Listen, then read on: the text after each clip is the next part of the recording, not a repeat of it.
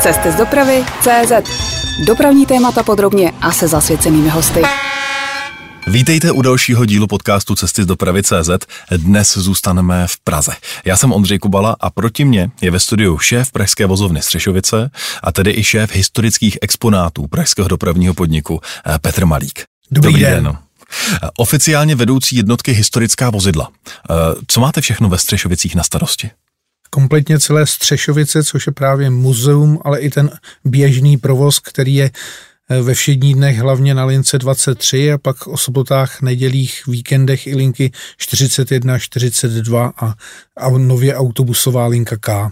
Tedy jako muzeum a statické exponáty, tak živý provoz vozovny dohromady. Samozřejmě. A samozřejmě všechny lidi, kteří se o to starají a není jich málo. Kolik jich ve Střešovicích pracuje? V současné době pracuje ve Střešovicích asi 30 lidí na stálo, ale brigádníků máme asi 50.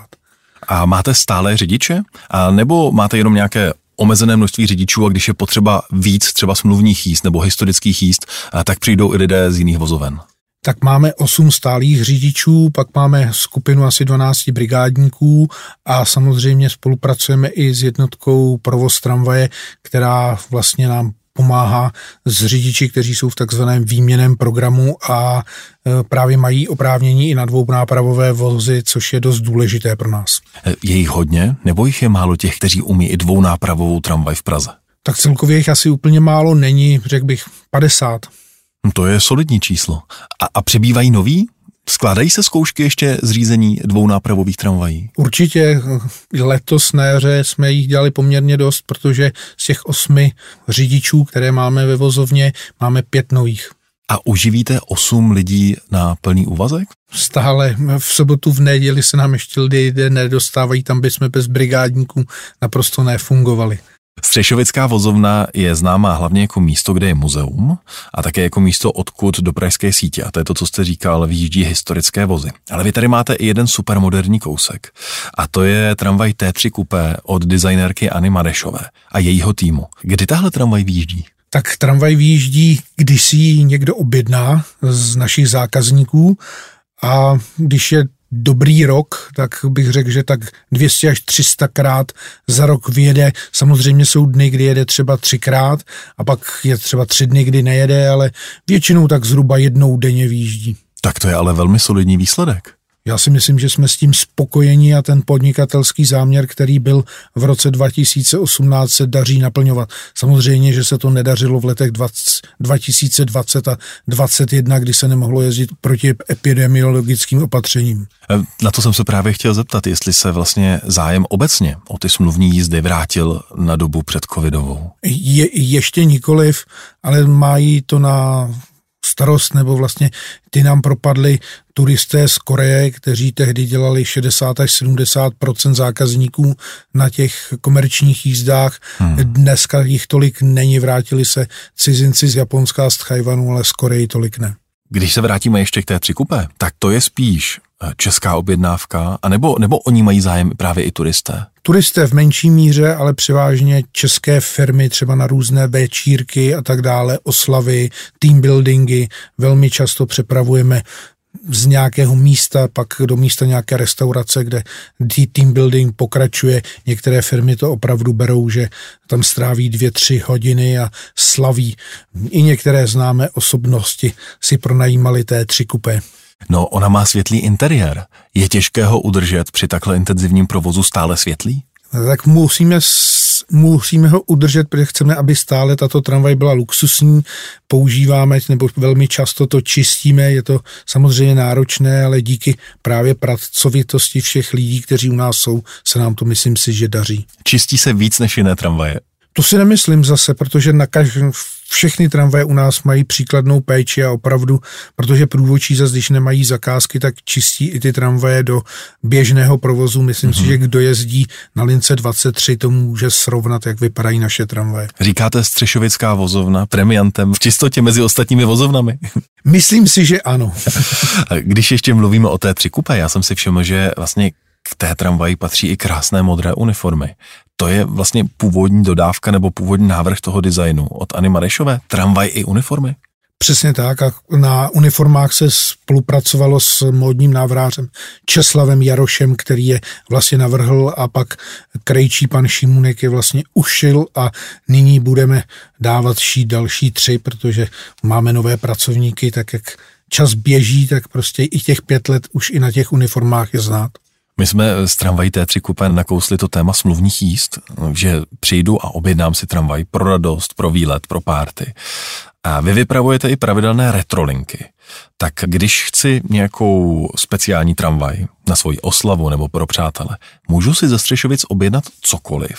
A nebo je někde ta hranice, co je jenom muzeum, muzeální a vzácné a co se pustí tady ještě na, na párty? Samozřejmě v vozy, které jsou v muzeu, jsou muzejní a ty na v žádném případě na komerční účely nepůjčujeme, mm.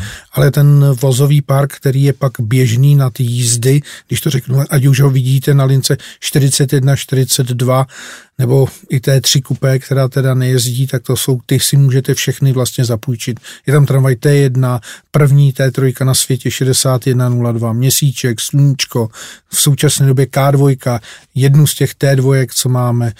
To všechno je k dispozici stejně jako asi devět historických tramvají, dvounápravových.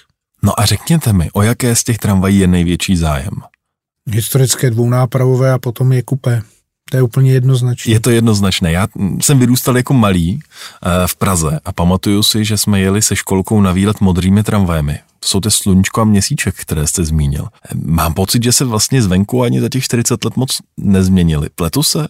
Já si myslím, že ne. Měsíček se minulý rok změnil v interiéru, protože má, už nemá takové hnědé ponuré sedačky, ale má barevné, pětibarevné, takže je to taková nejbarevnější tramvaj a navíc na stropě má noční oblohu s velkým měsícem, mm-hmm. takže ten měsíček není jenom teda venku, kde je takový malý, tak na tom stropě je opravdu velký. A pak je sluníčko, protože to čeká na generální opravu, po 30 až 40 letech, tak tam samozřejmě zatím vypadá tak, jak je, ale změní se do původní barvy, teda do modro-modré. Eh, měsíček je také jediná tramvaj typu T4 v Praze, jestli se nepletu, nebo je jich víc? Sluníčko je. A sluníčko, pardon. To je v té jediná tramvaj T4 v Praze, takže ta bude sloužit i k tomu, až bude po opravě, bude částečně vystavena i v muzeu a lidé si ji budou moci prohlídnout. A zasáhne třeba i do provozu některých z těch speciálních historických linek? Myslíte? Na lince 42 se může objevit. Tam se v, v některých dnech objevuje v současné době měsíček, ale sluníčko až po té opravě přeci jenom v současné době není až tak krásný, aby jsme ho dávali na nějakou prestižní linku. No a jezdí pořád školy a školky? Jako jsem to zažil já jako malý, že mě dovedli eh, ze školkou k vozovně Pankrát, co tam přijeli dvě krásné modré tramvaje a my jsme z toho byli úplně pav. tak eh, samozřejmě, že jezdí, děláme stále program pro školy a školky, má dvě roviny, jeden je jenom samostatná jízda, že řeknete, že chcete, aby jsme pro vás přijeli na libovolnou zastávku v Praze, my s vámi uděláme hodinovou vyhlídkovou jízdu po Praze a zase na té zastávce vás vyložíme, anebo do toho vsuneme ještě na tři čtvrtě hodiny zhruba komentovanou prohlídku v muzeu. Tyto jízdy se konají ve školním roce pravidelně každé úterý a čtvrtek. Pravidelně každé úterý a čtvrtek. Je o ně zájem? Jezdí se vždycky nebo jak to školy vnímají? Chtějí jezdit s dětmi tramvají? Chtějí, řekl bych, že v květnu a v červnu je to větší, v zimě je to samozřejmě menší, je to jak zhruba polovina termínů, v zimě je obsazených a polovina ještě zůstává volných. No a kdo jsou zákazníci, kteří si chtějí v Praze půjčit tramvaj? My jsme teď probrali ty školní třídy, rozumím, že tam je to zážitek, ať už pro větší nebo pro menší, ale když probereme ty klasické smluvní jízdy, kdo nejčastěji přijde? Je to opravdu velmi různé. Jsou to teda cestovní kanceláře, to je pr- první část klientely, která vozí z hotelů většinou na Pražský hrad nebo z Pražského hradu někam do hotelu na večeři.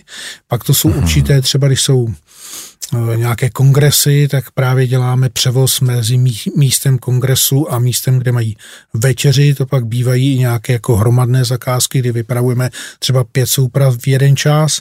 Pak to jsou normální lidé, kteří slaví narozeniny. Teď zrovna přišla třeba objednávka pro dědečka slavícího 95 let. Takovéhle různé výročí se slaví a pak to jsou různé svadební přesuny v rámci po, eh, po obřadu někam na hostinu, tak se jezdí tramvají. Těch jíst nebývá málo, míváme občas i eh, svatbu v tramvaji. Různé, to jsou opravdu, ty důvody jsou různé. No a jestli správně čtu mezi řádky, tak nejčastějším zákazníkem pro smluvní jízdu dopravního podniku s nějakou krásnou tramvají ze Střešovic jsou turisté. Je to tak, jsou to opravdu turisté, kteří jedou na hrad z hradu nebo si chtějí prohlédnout Prahu místo aby jeli klasickou tramvají, tak se nechají z bodu A na Pražský hrad eh, dovést svojí vlastní linkou. Přesně tak, protože hodně jezdíme Bílá Labuť, Pražský hrad nebo náměstí republiky Pražský hrad, jízda zhruba na 30 minut. To je tak jako klasika přes Václavské náměstí, okolo tančícího domu Národního divadla, buď po nábřeží na Staroměstskou, anebo okolo Jezulátka na Malostranskou a pak na Pražský hrad. Jak často takhle cestovka si chce dovést svoji vlastní tramvají turisty v Praze na Pražský hrad? Nějaká cestovka bych řekl každý den. Každý den? Každý den. Teď v současné době eh, o prázdninách je to trošku míň, ale to, to bylo vždycky i před covidem. Jinak v době květen, červen děláme 150 zakázek za měsíc, takže pět denně průměrně. Samozřejmě pondělí, úterý jsou slabší, soboty míváme 10-12 zakázek. Když bych se chtěl svést opravdovým unikátem, co mi doporučíte, abych si pronajel? Tak asi nej, nejstarší provozní dvounápravovou tramvaj 240 s vlekem 628. Tramvaj 240 byla vyrobena v roce 1908 v továrně Ringhofer na Smíchově. A trasa bude úplně na mě? Můžu jet kam chci? Bude úplně na vás tou 240, je to ale přeci jenom spíš po, po tom centru, není žádné. Ty okrajové části a tyhle staré tramvaje nemohou na Barandov a Trojskou ulicí, kde je velké stoupání. Řešilo se svého času, jestli mohou staré tramvaje do Chodkovy ulice. Jezdí tam běžně tam jezdí obě linky, jak 41, 42 a každá vlastně zakázka dneska jede, jede přes Chodkovou ulici.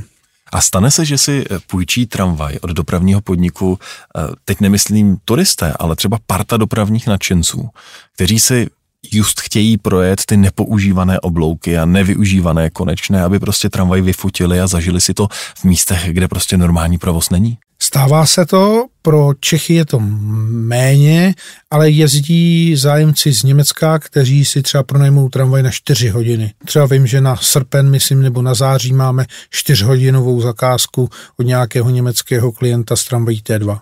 Ale najezdit 4 hodiny po Praze, to už projedu v podstatě celou tramvajovou síť neprojedu? Přesně tak, tam už jsou to, jenom že mi chybějí ty koncové úseky, nepojedu na nádraží hostivář, případně na Pangrác, nebo nevím, záleží na tom, co má ten člověk jako v plánu, ale samozřejmě, že oni už si napíšou aspoň takové nějaké bod, body, kam chtějí projet a my se pak snažíme připravit takovou trasu, která by je ty čtyři hodiny zajímala. A trasu mi potom sestaví osobně Petr Malík? Je to tak? Nakolik mě vyjde půjčit si um, T3 kupé nebo dvounápravovou tramvaj? Tak je to drahá legrace? To je asi individuální pohled. Pro někoho může být 4900 za půjčení dvounápravového historického vozu. Mnoho pro někoho to může být přijatelná cena. T3 kupé na hodinu stojí 7700. Proč je o tolik dražší? Protože to je vlajková loď? Je to vlajková loď, je to moderní tramvaj, přece jenom ty staré tramvaje. U nich ta cena není tak vysoká jako u e, modernizace nebo vzniku té tři kupé. Říká Petr Malík. Posloucháte interview Cesty z dopravy CZ. E, Petře, řekněte mi, co musí umět řidič dvounápravové tramvaje?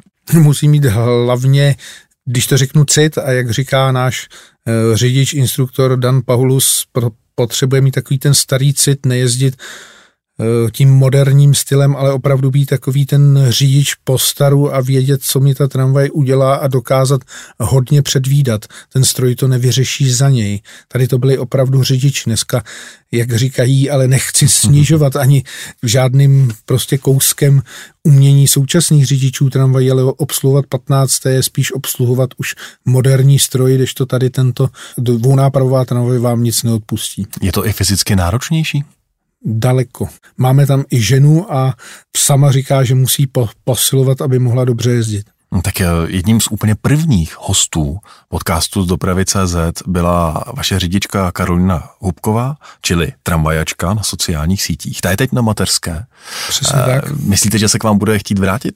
Tak já si myslím, že do Střešovic se bude chtít vrátit. Otázka je, v jakých pozicích, protože naposledy působila jak vlastně v muzeu jako pracovník obchodního provozu, ale brigádně dělala jak řidičku, tak průvočí. Takže počkáme si tři roky. Je to těžší v tom běžném provozu s tou dvounápravovou tramvají třeba všechno dobrzdit nebo všechno, všechno vyjet, nedostat se do skluzu tak často? Určitě, určitě. Tady to zažíváme to dnes a denně a při zprávách z DEPA vždycky slyším, že jakmile e, jsou ti řidiči novější nebo nemají tolik zkušeností, že se to na těch vozech projevuje. A nenarážíte na dnešní bezpečnostní předpisy? Protože staré tramvaje prostě neměly dveře to je z dnešního pohledu jako velmi těžko představitelné ale díky tomu, že už to není ten provoz, jako byl do roku 1974, tak dne, dneska už se z nich nevyskakuje, nenaskakuje a ten průvodčí je tam stejně, takže ten samozřejmě hlídá, aby takovéto chování být už dneska nemohlo. A nestává se, že některý klient by chtěl ten zážitek komplexní, tedy vyskočit si na Hradcanské uprostřed křižovatky, jako to bývalo dřív? To, to ne, ale chtějí si stoupnout do těch dveř, dveří a chtějí kor v těchto horkých dnech přece jenom zažívat, jaké je to stát zase v těch dveřích a nechat se ovývat nad tím větrem. A to jsou potom nervy, abyste je dovezli do cíle. Přesně tak a pak taky se samozřejmě může stát, že kdyby opravdu hodně porušovali ty předpisy, že i jízdu můžeme ukončit. A to se opravdu někdy stane, když Sparta slaví příliš dlouho a toho alkoholu bylo příliš mnoho? Tam míříte? Myslím si, že asi jednou jsme jízdu ukončili, jinak je vždycky dovezeme tam, kam chceme. To už bylo opravdu neúnosné. To už bylo opravdu neúnosné a nedalo se jet dál. Když se podíváme na ta vaše standardní vypravení, ne smluvní jízdy, tak jsou to tramvajové linky 23, ta jezdí každý den a potom 41 a 42. Ale na nich to eh, vypravení není stále. Hlavně na 41 a 42 mi přijde, že se vozy střídají. Jak tohle to funguje? Tam je to vlastně dáno tak, že my máme vlastně na každou linku máme určitou svou flotilu, kterou i ten pravidelný vlastně cestující může poznat. Na tu linku 223, jsou to tramvaje T3, různé variace plus ty T2, T2, které máme. Na linky 40, na linku 41 vypravujeme dvounápravové vozy, zásadně e, různé a linka 42 má dvě pořadí. To první, to by mělo vrátit toho cestujícího do 50. až 70. let, takže se tam objevují vozy T1, T3, K2 v současné době i ten měsíček a na druhém pořadí se vždycky dostanete do, teda do časů první republiky, takže je tam nějaký dvounápravový vůz v sobotu v, ne, v neděli s vlekem.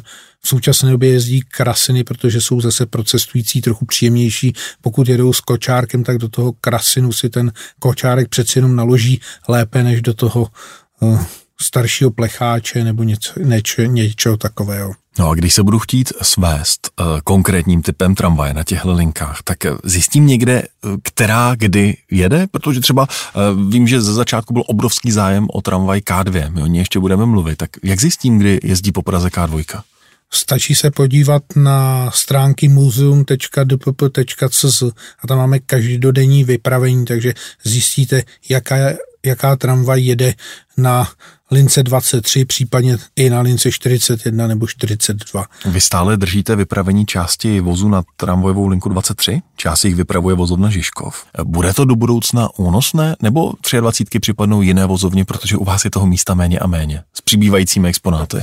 Já si myslím, že takhle by to mělo zůstat natrvalo, nebo tak, tak to jsme dohodnuti, že zhruba ty tři pořadí linky 23 jsme schopni, nebo v sobotu v neděli čtyři pořadí linky 23 jsme schopni vypravovat stále. A chtěli bychom tak i do budoucna, ale to pak záleží s dalšími prostorovými možnostmi, ale to je až tak otázka roku 26-27. A proč jsou zrovna některá pořadí za Žižkova? Je to jedno pořadí a je to i z dopravního hlediska, že zase vyjede sem, eh, nebo k IP Pavlova vyjede blíže ze Žižkova než od nás ze Střešovic a přeci jenom ráno jedou ty, ty turisté nebo dopoledne jedou na hrad spíše z centra než od nás.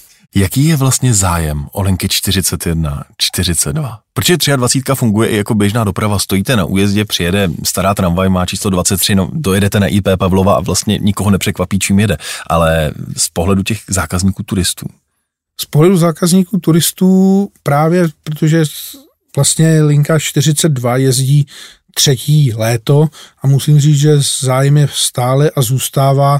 Zhruba každý den prodáme 100 jízdenek ve spolupráci s Prague City Turismem, protože s ním je i tato linka provozovaná na lince 41. Je to zhruba 50 lístků každý den, co je v provozu. Samozřejmě ve středu to bývá trochu méně, v sobotu víc, v neděli záleží na, po, na počasí, jak říkají někteří kolegové, pro nás je nejlepší, když v sobotu v neděli prší. S VSC linkami 41 a 42 a autobusovou linkou KO, no to jako není levné. Celodenní jízdenka je za tři stovky. Je ten počet prodaných jízdenek jako z vašeho pohledu dostatečný? Jako funguje to dobře? Já si myslím, že ano, že tam byly i víkendy uh, okolo Velikonoc, kdy jsme prodávali i přes 200 jízdenek denně. A jak se chová ten cestující? Vyzkouší si potom, když už má eh, permanentku, tak vyzkouší si to jako několikrát za den, jako je tenhle ten koncept, který je vlastně nový jakoby správnou cestou. Já si myslím, že ano, protože ty lidé jezdí dvakrát až třikrát, to využijí. Takže v tu chvíli oni se dostávají vlastně na cenu té jednotlivé jízdenky. A zase na lince 42 je polovina klientelů, klientely z Čech, polovina klientely ze zahraničí a pro ně nějaký 12-13 euro na jeden den je úplně běžné. Tam si myslím, že ta cena je nastavená dobře. V loni ještě jezdila linka 43, která jezdila vlastně do toho nově otevřeného tramvajového úseku v Pražské Opletelově ulice, nebo znovu otevřeného. Letos už nejezdí. Proč? Přesně tak, protože zase dneska už tam jezdí ty výlukové linky XC, takže tam jsme to nechali, už je to úsek, když to řeknu, trochu s pravidelným provozem a my se věnujeme tomu, kam jezdíme pravidelně, což je linka 41 k planetáriu a do Stromovky, kde právě mohou si Pražené užít o víkendu taky volného času. No a pak linka 42, ta jezdí hlavně centrem, aby vás seznámila se všemi památkami. Vy jste zmínil teď to planetárium a stromovku. Pokud je někdo dopravní nadšenec, tak může ocenit, že vlastně historické tramvajové linky se vrací na část kolejové sítě v Praze, kde se léta letoucí nejezdilo. Můžeme zmínit jednosměrnou, jednosměrnou tramvajovou trať na Hládkově, tam jezdí 23. Právě ta kusá kolej u smyčky výstaviště na planetárium, tam se zajíždí teď historickými tramvajemi. Je to ale i konečná zvonařka. Není to trošku šoto?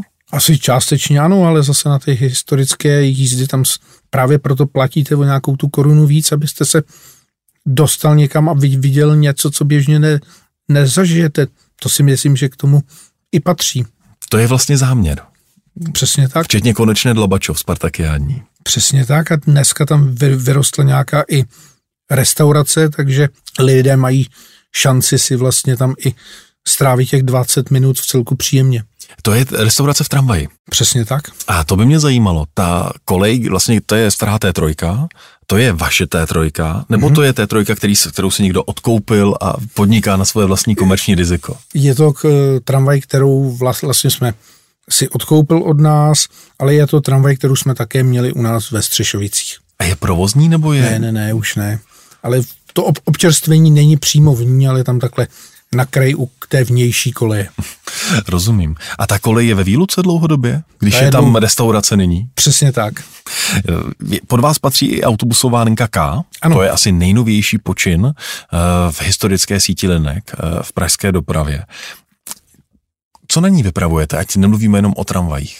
Tak vypravujeme na ní v současné době šest vlastně retrobusů, které vysokopodlažních, to bych chtěl hlavně říct, protože proč vlastně v linka vznikla je právě to, že byly nasazovány o víkendech na běžné linky a ty některé spoje byly vlastně nasazovány na linku 180, která jezdí k nemocnici Motol a tam už by asi ty vysokopodlažní spoje se setkávaly prostě s negativními reakcemi, proto jsme, jsme vznikli tato vlastně zvláštní turistická linka, která vlastně se seznamuje návštěvníky vlastně s tím historickým ús, úsekem, kde jezdila také autobusová linka K a následně i trolejbusová linka K. Mohou se dostat na méně známá místa v Praze, jako je kostel svatého Matěje a následně i vyhlídka Baba.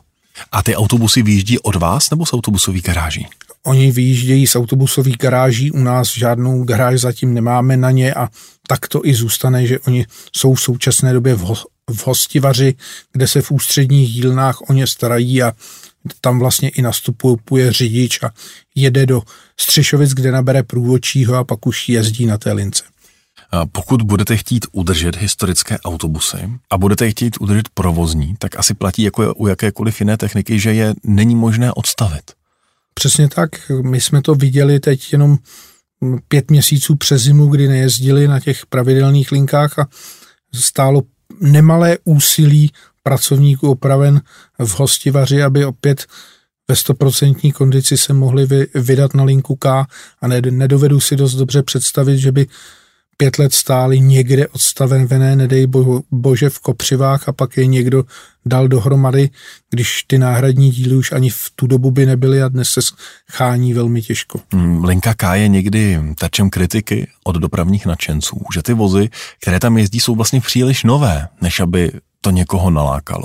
Já to chápu, ale vy ty vozy musíte zachovat asi co nejdřív poté, co přestali pravidelně jezdit. Chápu, že v současné době jsou velmi ještě nové a nepřipadá nám to tak, ale zrovna dnes jsme s kolegy probírali i tu skutečnost, že bylo vyrobeno 10 tisíc autobusů Ešem, které zná každý, kdo je trochu dříve narozen, protože jezdili od 60. do 80. let a z těch 10 tisíc kusů jich zůstalo 10 říká Petr Malík. Posloucháte interview Cesty z dopravy CZ. Když přijdu do vozovny Střešovice, do muzea, tak uvidím řadu historických exponátů, uvidím eh, zastávkové označníky, uvidím dobové uniformy. Ale je tam i velká část depozitáře, eh, kterou neuvidím. Co všechno je v té části, kterou jako návštěvník nevidím? V současné době hlavně v tom depozitáři je metro, které, protože to bylo i dáno tím, že vlastně ten první správce muzea MHD Luboš Kysla plánoval, že muzeum se rozšíří do celé třetí haly Střešovické vozovny, což se tak nestalo, ale plánujeme, že zhruba do pěti let by i část třetí haly měla sloužit eh, expozici muzejní, tam by mělo mít metro svou kolej, takže to tam je, samozřejmě jsou tam některé eh, tramvajové soupravy, které nejsou normálně vidět běžně, ale moc toho kromě toho metra, to je asi ten největší tahák, který je dnes umístěn v depozitáři.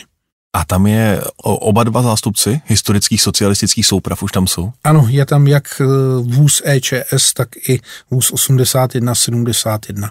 Já věřím, že do budoucna se podaří i to, že se snad ty vozy budou dát lépe stěhovat a do budoucna, že by se mohly i měnit podle toho, jak zas ten další typ skončí v pražském metru. To znamená, že čekáte, že vozů metra ve Střešovicích bude postupně přibývat? Nemyslím, že ve Střešovicích tam zůstanou vždycky dva, uh-huh. ale třeba na Zličíně jich bude deponováno třeba od každého typu jeden a ty by se postupně mohly představovat i ve Střešovicích. Oni stojí na klasické tramvajové koleji, tramvajové vozovny? A teď je to mnohonásobně větší váha. Je, ale taky byly ty koleje spevňovány, ale bohužel na stavu těch kolejí se to projevuje a tam všechny vlastně koleje ve třetí hale, což znamená koleje 11 až 15, budou muset být e, rekonstruovány, než se tam metro vrátí a než se tam dostane vlastně i lanovka na Petřín. To zní jako kdyby tady to metro mělo teď někdy odjíždět. Zřejmě na podzim se přestěhuje na Zlíčín, protože na podzim nebo v příštím roce nejpozději by měla začít e, stavba halej pro autobusy a silniční vozidla. Tím pádem Eh, my budeme muset vlastně ten běžný provoz dostat eh, na ty koleje 12 až 15, protože koleje 16 až 20 budou vyloučeny, takže to bude znamenat, že vlastně to metro by nám trochu bránilo v provozu. No to je jedna z mých otázek. Eh, jak to vypadá s projektem vlastně té přístavby pro autobusové muzeum. To by mělo být jakoby ze zadu vozovny. Představuju si to správně? Mělo by to být vlastně, když to řeknu, když se budete koukat dneska na vozovnu, tak vpravo vedle 20. koleje to bude vlastně nová stavba dvoupodlažní haly pro silniční a autobusová vozidla. Mělo by se jich tam vejít 14. A kdy začnete stavět? Já doufám, že na přelomu roku nejpozději na začátku příštího. A kdy budou první návštěvníci? Chtěli bychom v červnu roku 2025, když, si, když budeme slavit 100 let pravidelné autobusové dopravy v Praze. Bude nějaký velký průvod třeba ke stoletům pravidelné autobusové dopravy v Praze? Budou, v roce 2000 budou dva, 2025 budou dva průvody. Jeden bude ten autobusový, ten bude někdy okolo 20. června. Já věřím, že se představí takových 20 autobusů, možná i víc, záleží na počtu současných typů a pak někdy okolo 20. září bude průvod tramvají ke 150 letům městské hromadné dopravy v Praze. A přesto autobusů, které budete chtít pravděpodobně potom i postupem času eh, zachovat pro budoucí generace, bude asi mnohem víc, než se podaří vměstnat do té nové haly, když jste mluvil o tom počtu exemplářů. To už máme i teď. To už máte teď. Za tu dobu jenom vlastně těch čtyř let projektování a soutěžení a tak dále jsme měli 14 silničních vozidel autobusů a už máme 18. No a neuvažujete o nějakém depozitáři? Depozitář, to je jeden z největších úkolů, které máme, ale můžeme o něm hovořit asi tak po dostavbě vozovny Hloubětín, takže tak v letech 26-27 a měl by snad vzniknout v Hostivaři. To znamená, ty hostivařské koleje, které dnes slouží jako náhrada pro vozovnu Hloubětín, by mohly částečně být depozitářem do budoucna. Samozřejmě by se tam musela postavit nějaká hala zhruba na dvou kolejích, aby jsme tam, když to řeknu, nějakých 10-15 tramvají mohli mít odstavených a v části mohly být odstaveny i autobusy nebo silniční vozidla. No a místo pro přívozy, které jsou součástí pražské integrované dopravy, někdy ve vašem muzeu bude? Taky věřím tomu, mělo by to být taková oddychová zóna někde okolo druhé koleje e, blízkosti současného vstupu do muzea by mělo vzniknout i expozice přívozů, protože přívoz je vlastně nejstarší pražská městská hromadná doprava. To znamená, že budete mít ve Střešovicích lodě? Jednu. A já se ještě vrátím k tomu metru, e, protože na, jestli se nepletu, tak na Pražském zličině jsou vlastně provozu schopné dvě historické sovětské soupravy. Ty patří také pod vás? Ne, ne, ne, ty patří pod jednotku zpráva vozidel Metro, kde kolegové pod vedením Petra Havlíčka se o ně výborně starají a ve spolupráci s marketingem vlastně každý měsíc se koná zážitková turistika, na které my občas také spolupracujeme, protože děláme třeba na září, je, bude připravována zážitková turistika na lince A a z Flory e, do Střešovic pak e, odvezeme účastníky zážitkové turistiky e, tramvají K2. Když jsme mluvili o těch zážitcích pro tramvajové fančmekry, že občas si objednají tramvaj, aby projeli nevyužívané smyčky a, a podobně, je možné se domluvit uh, s tím na tom, že bych historickým metrem projel spojky mezi jednotlivými trasami? Já si myslím, že se to koná právě v rámci zážitkové turistiky. To znamená, je to možné? Je to možné. A vy jste naposledy rozšířili své, své exponáty o provozu schopnou tramvaj K2, no. která je z Bratislavy. Eh, opravovali ji pro pražský dopravní podnik v Brně, kde s nimi mají největší zkušenost v rámci České republiky. No a od letošního jara patří do vašeho muzea. Proč zrovna K2, která v Praze vlastně v běžném provozu eh, nikdy nejezdila? Zkušení pracovníci hovoří, že je na tom voze dost dobře vidět, proč se naši předci rozhodli, aby v Praze nejezdila. Což je ale patří i vlastně do té škály těch výrobků, které realizovala Tatra Smíchov, nástupce vlastně továrny Ringhofer a vzhledem tomu, že neexistuje žádné muzeum Tatra, tak jsme řekli, že tento vůz by nám slušel a mohl by být pro Pražany zajímavým zpestřením. No a proč v Praze nejezdila? Nehodí se do pražských kopců? Nehodí. Proč? Není to dobrá tramvaj do, pražský, do pražského provozu z různých právě důvodů, i to, že taková pomalá, líná a tak dále, že to není to, co nabízeli tehdy té trojky. Chystáte se na nějaké další nákupy, nebo K2 byla na dlouhou dobu poslední? Já si myslím, že v této provozní části to byl asi nákup na dlouhou dobu poslední. V současné době nám čeká zhruba provedení generální opravy u šesti vozů. Jedním z nich, jak už jsem zmínil, je Sluníčko, pak to jsou ty tramvaje, které dnes vidí vlastně cestující na lince 23, ale protože už dlouhou dobu žádnou generálkou neprošli, tak budou muset taky projít, aby se na 20 let zhruba zachovali a mohli jsme dál v Praze výdat. A pak je to ještě jedna školní tramvaj, by měla být vlastně opravena do toho stavu ze začátku. Měl by to být ten první typ těch té trojek, měl by z toho vzniknout vůz 6312. Cvičná jízda bude v muzeu. Cvičná jízda je trochu, to je zase druhá ještě školní tramvaj 5502, kdysi byla tramvaj 5501, která ukazovala i jak vlastně T3 funguje, tak tady to by mělo vzniknout taky a to by měla být vlastně tramvaj, která bude částečně v muzeu, kde budeme ukazovat, jak vlastně T3 funguje a následně, když přijdou řidiči, protože v současné době už končí výcvik eh, řidičů na zrychlovačové tramvaje, které jsou jenom u nás, takže pokud k nám do budoucna přijde ten řidič, tak aby si to mohl někde vyzkoušet, tak to bude právě tato tramvaj. Vy jste zmínil generální opravy eh, těch klasických T3, které zajišťují provoz na lince 23. A proč už to nejsou dvojice? Proč jsou to sola? vandalismus, když to řeknu jenom jedním slovem. Vandalismus v zadním voze, který není pod dohledem? Přesně tak. Můžu říct, že když jsme po vlastně v po začátku pandemie covidu jezdili z dvojicí na 22 nebo na 18, tak trvalo tak týden, 14 dní, kdy ten druhý vůz dostal tak strašně zabrat, že jsme řekli, že už nechceme dvojice ani vidět, když to řeknu, a chceme jezdit jenom solo, které se nám daří jako dr, držet v daleko lepším stavu, než je tomu prostě u těch dvojic, tam ty vozy opravdu dostávaly strašně zabrat a jsou to, když to řeknu, trochu zbytečně vyhozené peníze.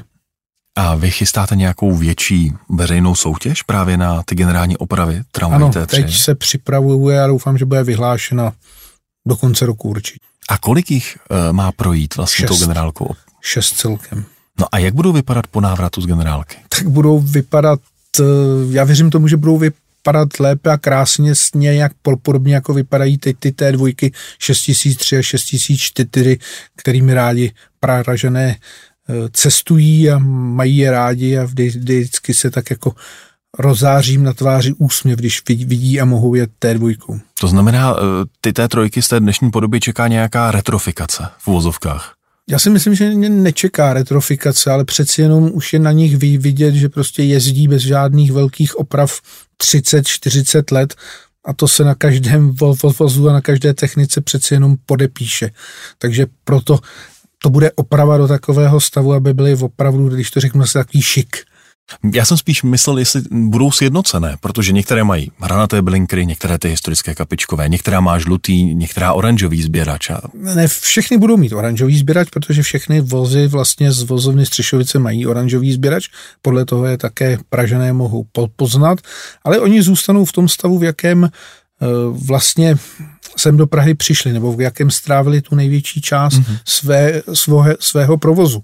A my ať se to zdá, pro běžného lajka jsou to vozy vlastně de facto všechny stejné, ale každý reprezentuje nějakou jinou dobu toho, kdy vlastně v Praze jezdili. Ať tu to jsou ty původní T3, pak máte vůz 7001, to je vůz T3 SU, a pak jsou to ještě ty mladší T3 SU CS, takže vlastně každý vypadal trochu jinak, takže každý bude vypadat trochu jinak.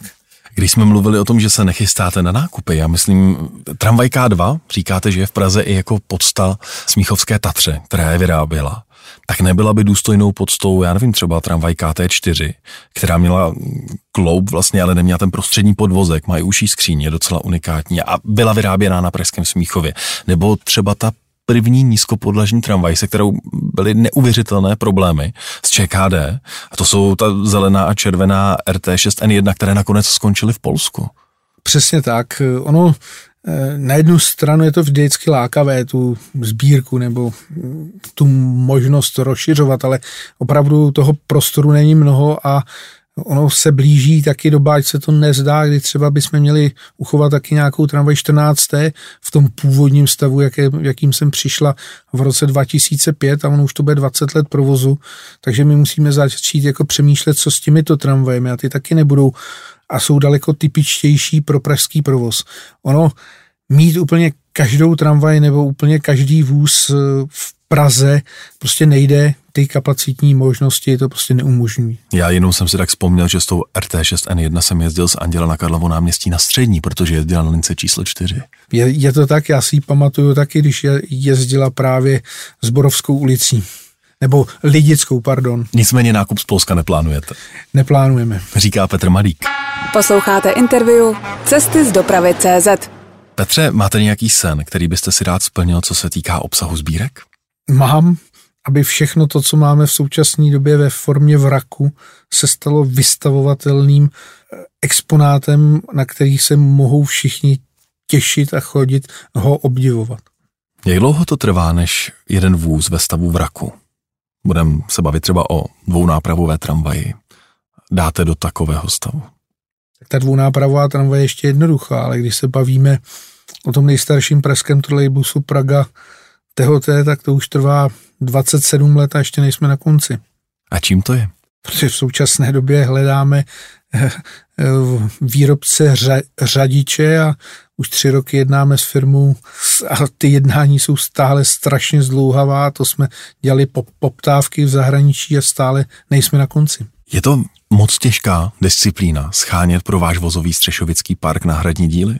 To je na vysokou školu, když to řeknu, jako samostatná disciplína, protože jenom, když to řeknu, sehnat vždycky někoho, kdo to opraví a opraví to v nějakém rozumném čase, to je opravdu, jako to stávají vlasy hrůzou na hlavě někdy.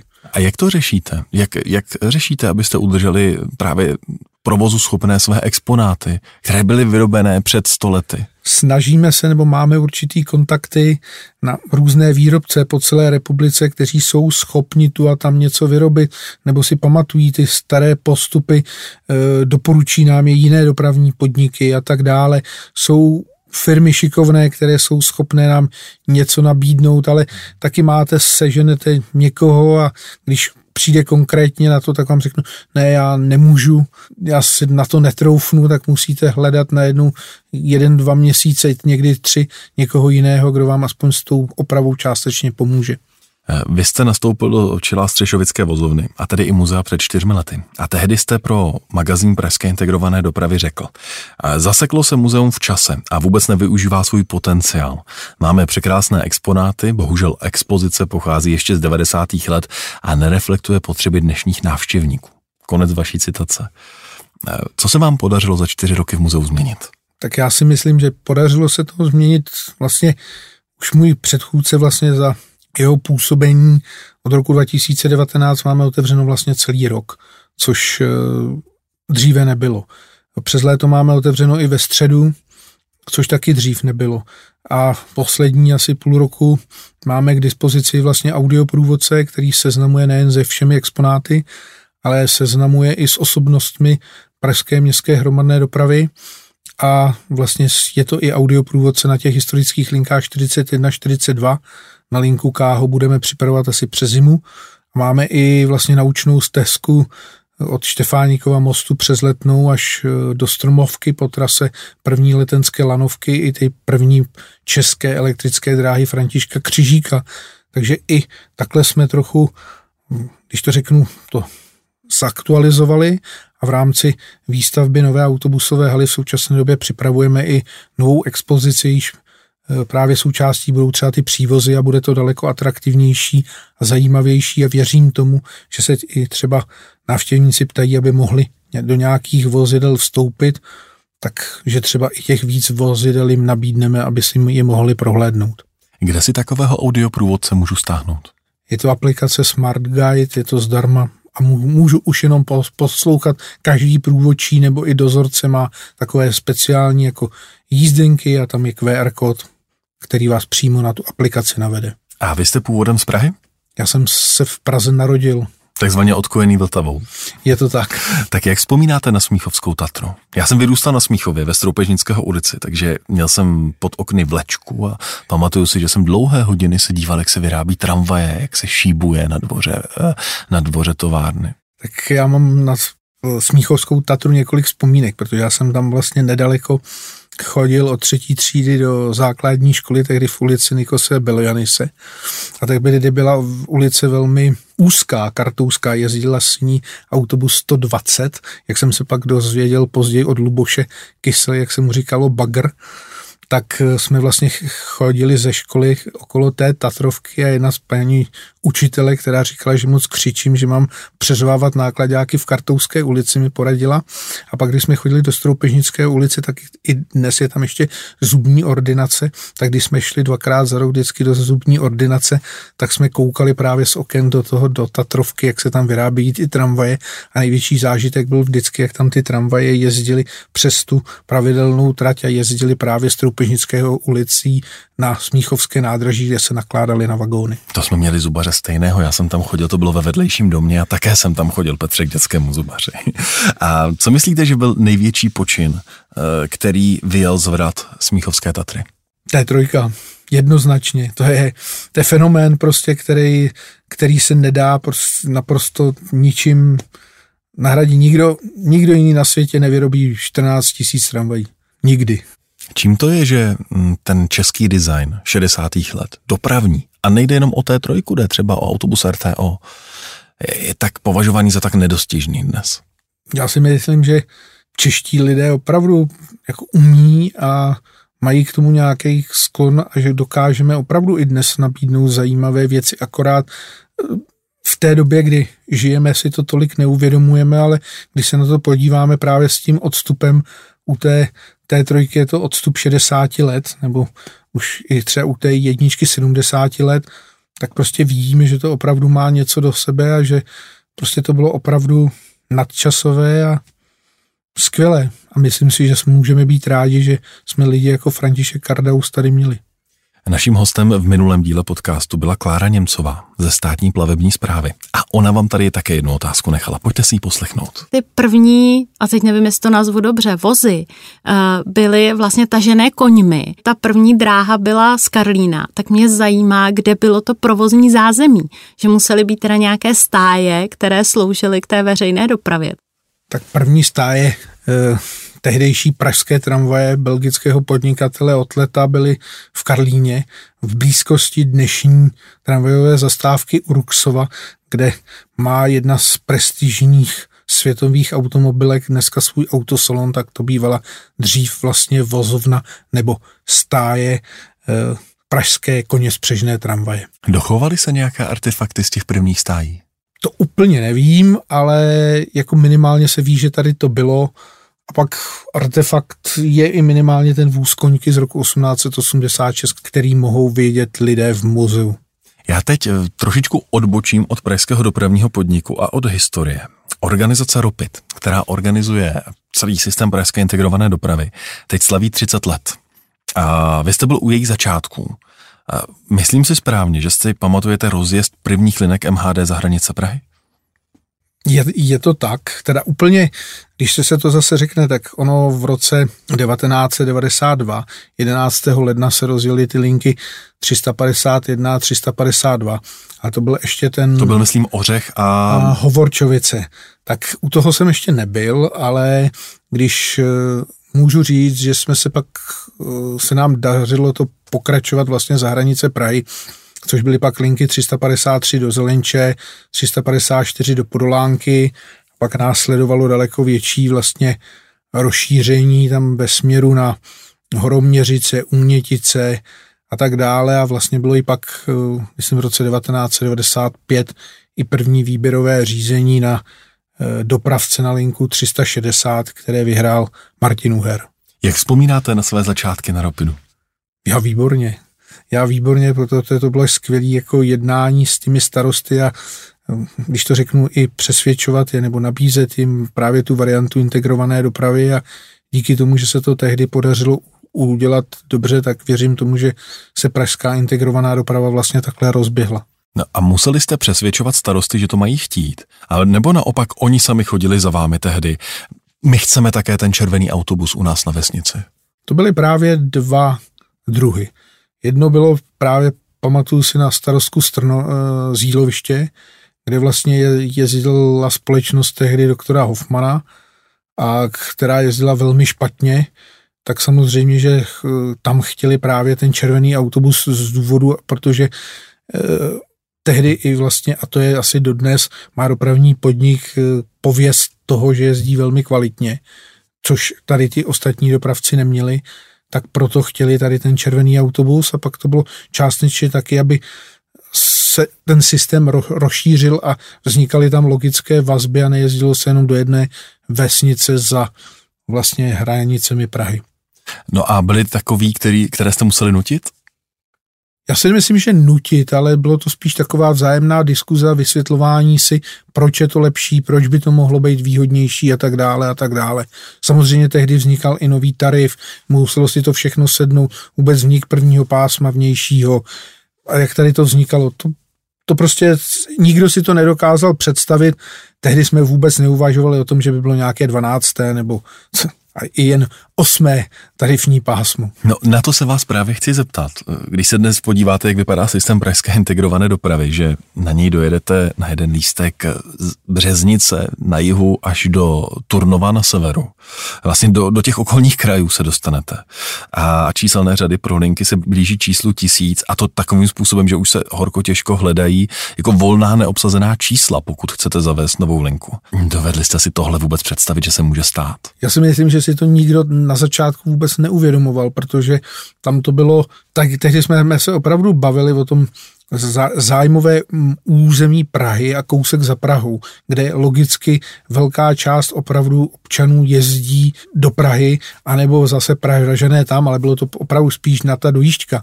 Taky si musíme uvědomit, že v té polovině 90. let neexistoval středočeský kraj, existovala jenom Praha.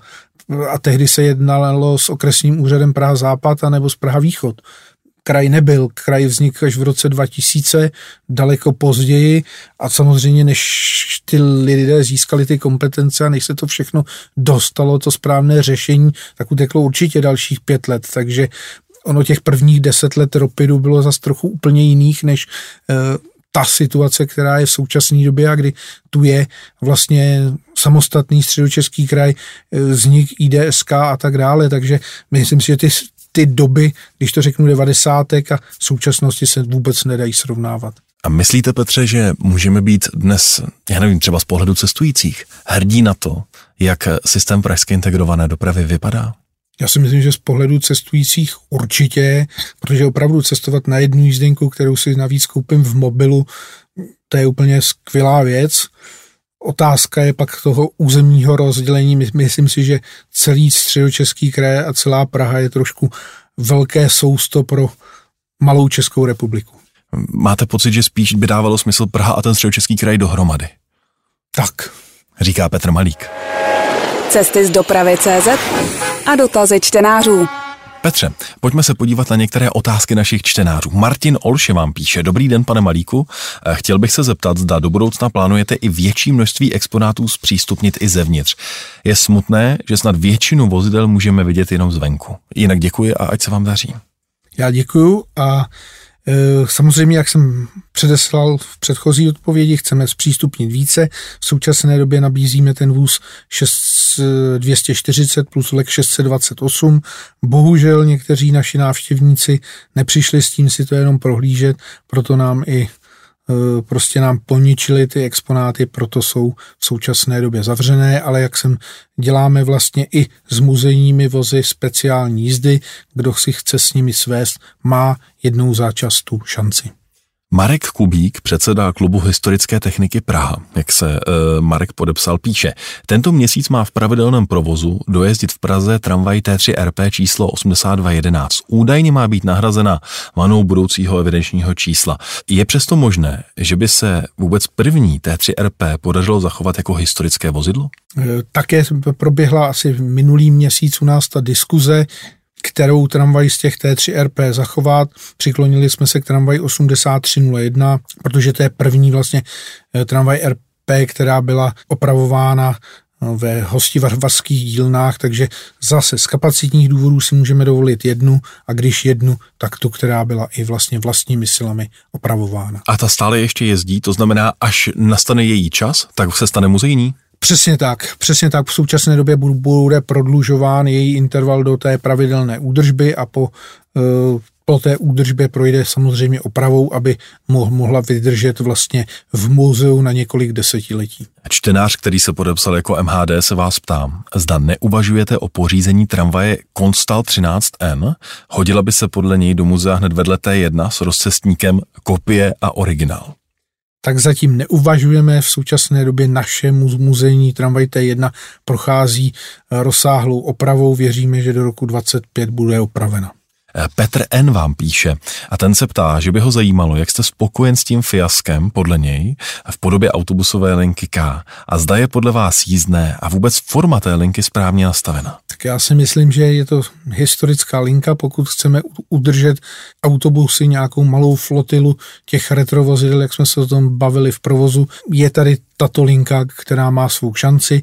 Vím, že jízdné 100 korun se někomu může zdát vysoké, e, víme, že to prostě zase na lince 41 není až tak vysoké, navíc tam platí to celodenní jízdné z linky 42 Jde jenom o to, aby začali lidé jezdit a chápou, že ještě Citybus nebo Karosa 951, případně Kloupová 961 nepřipadají lidem tak staré, ale za pět let tomu bude jinak a za pět let by nás zprovoznění těchto vozů stálo daleko víc peněz než jejich provoz v této podobě. Vojta S. píše, že jako dopravní nadšenec musí ocenit sbírku v muzeu, je podle něj pěkná, velká a tak dále a stejně tak nová K2 je zajímavý přírůstek. A chce se zeptat, jestli K2 vyjede někdy i na linku 23. Zatím o tom neuvažujeme, jezdí na lince 42 a je volně dostupná. Z pravidla jezdí o víkendech, kdy o počet cestujících na lince 42 výrazně stoupá. Tedy velkokapacitní tramvaj. Přesně tak. Eh, Rosec eh, se ptá, proč ukončila provoz restaurace ve vozovně Střešovice a jaký byl její nájem v posledním roce provozu. Tak co se týká nájmu, to nevím, protože to nejde přeze mě, to mě máme odbor nemovitého majetku, který tyto smlouvy uzavírá a nedošlo k tam mělo dojít ke změně smlouvy, ke změně smlouvy nedošlo, takže eh, restaurace dostala výpověď a o čtyři měsíce skončila dřív. Vlastně mm, na konci minulého roku bylo jasné, že někdy dojde vlastně k omezení provozu ve Střešovicích díky výstavbě té nové haly pro silniční a autobusová vozidla. To znamená, že vlastně jste stejně věděli, že nemůže pokračovat už. Přesně tak a místo té restaurace by měl vzniknout do budoucna nový vstupní objekt, který nahrazuje třeba pokladnu, které dneska u první koleje, protože vlastně eh, ve Střešovicích budou dva samostatné výstavní objekty, hala pro autobusy a hala vlastně pro tramvaje. Eh, ještě čtenář, který se podepsal jako cestující PK a ten píše, jestli v současné době spolupracuje s muzeum nebo dopravní podnik eh, s panem Robertem Marou a dalšími lidmi, kteří se před více než 20 lety zasloužili o záchranu a renovaci nejstarší tramvaje T3 na světě, tedy vozu 6102. S Robertem Marou pravidelně spolupracujeme. Robert Mara je v současné době vedoucí archivu dopravního podniku v Hostivaři, je člen muzejní rady a e, na spoustě věcí společně spolupracujeme. My si spolu povídáme uprostřed letních prázdnin v červenci. E, chystáte nějaké zajímavé akce, na které byste měl chuť právě za vozovnu Střešovice pozvat naše posluchače, ať už na letošní léto nebo na podzim? Tak právě je to spíš na podzim to léto je právě, že máme otevřeno ve středu a chodí více lidí než v sobotu a v neděli, což nás těší. A na poslední víkend v srpnu se připravuje třetí mezinárodní sraz modelářů, kteří i spolu pořádají kolegové z Německa.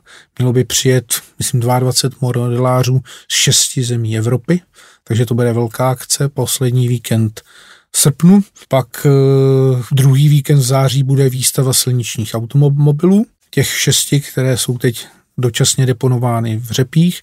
Eh, druhý víkend v říjnu to bude výstava všech autobusů muzejních, které máme. Už by mělo být před v úvozovkách před zahájením výstavby té autobusové haly. Pak samozřejmě na konci října to bude zase dlabání dýní a samozřejmě to budou i komentované prohlídky. V září bude s panem Ungermanem o metru a technice v metru.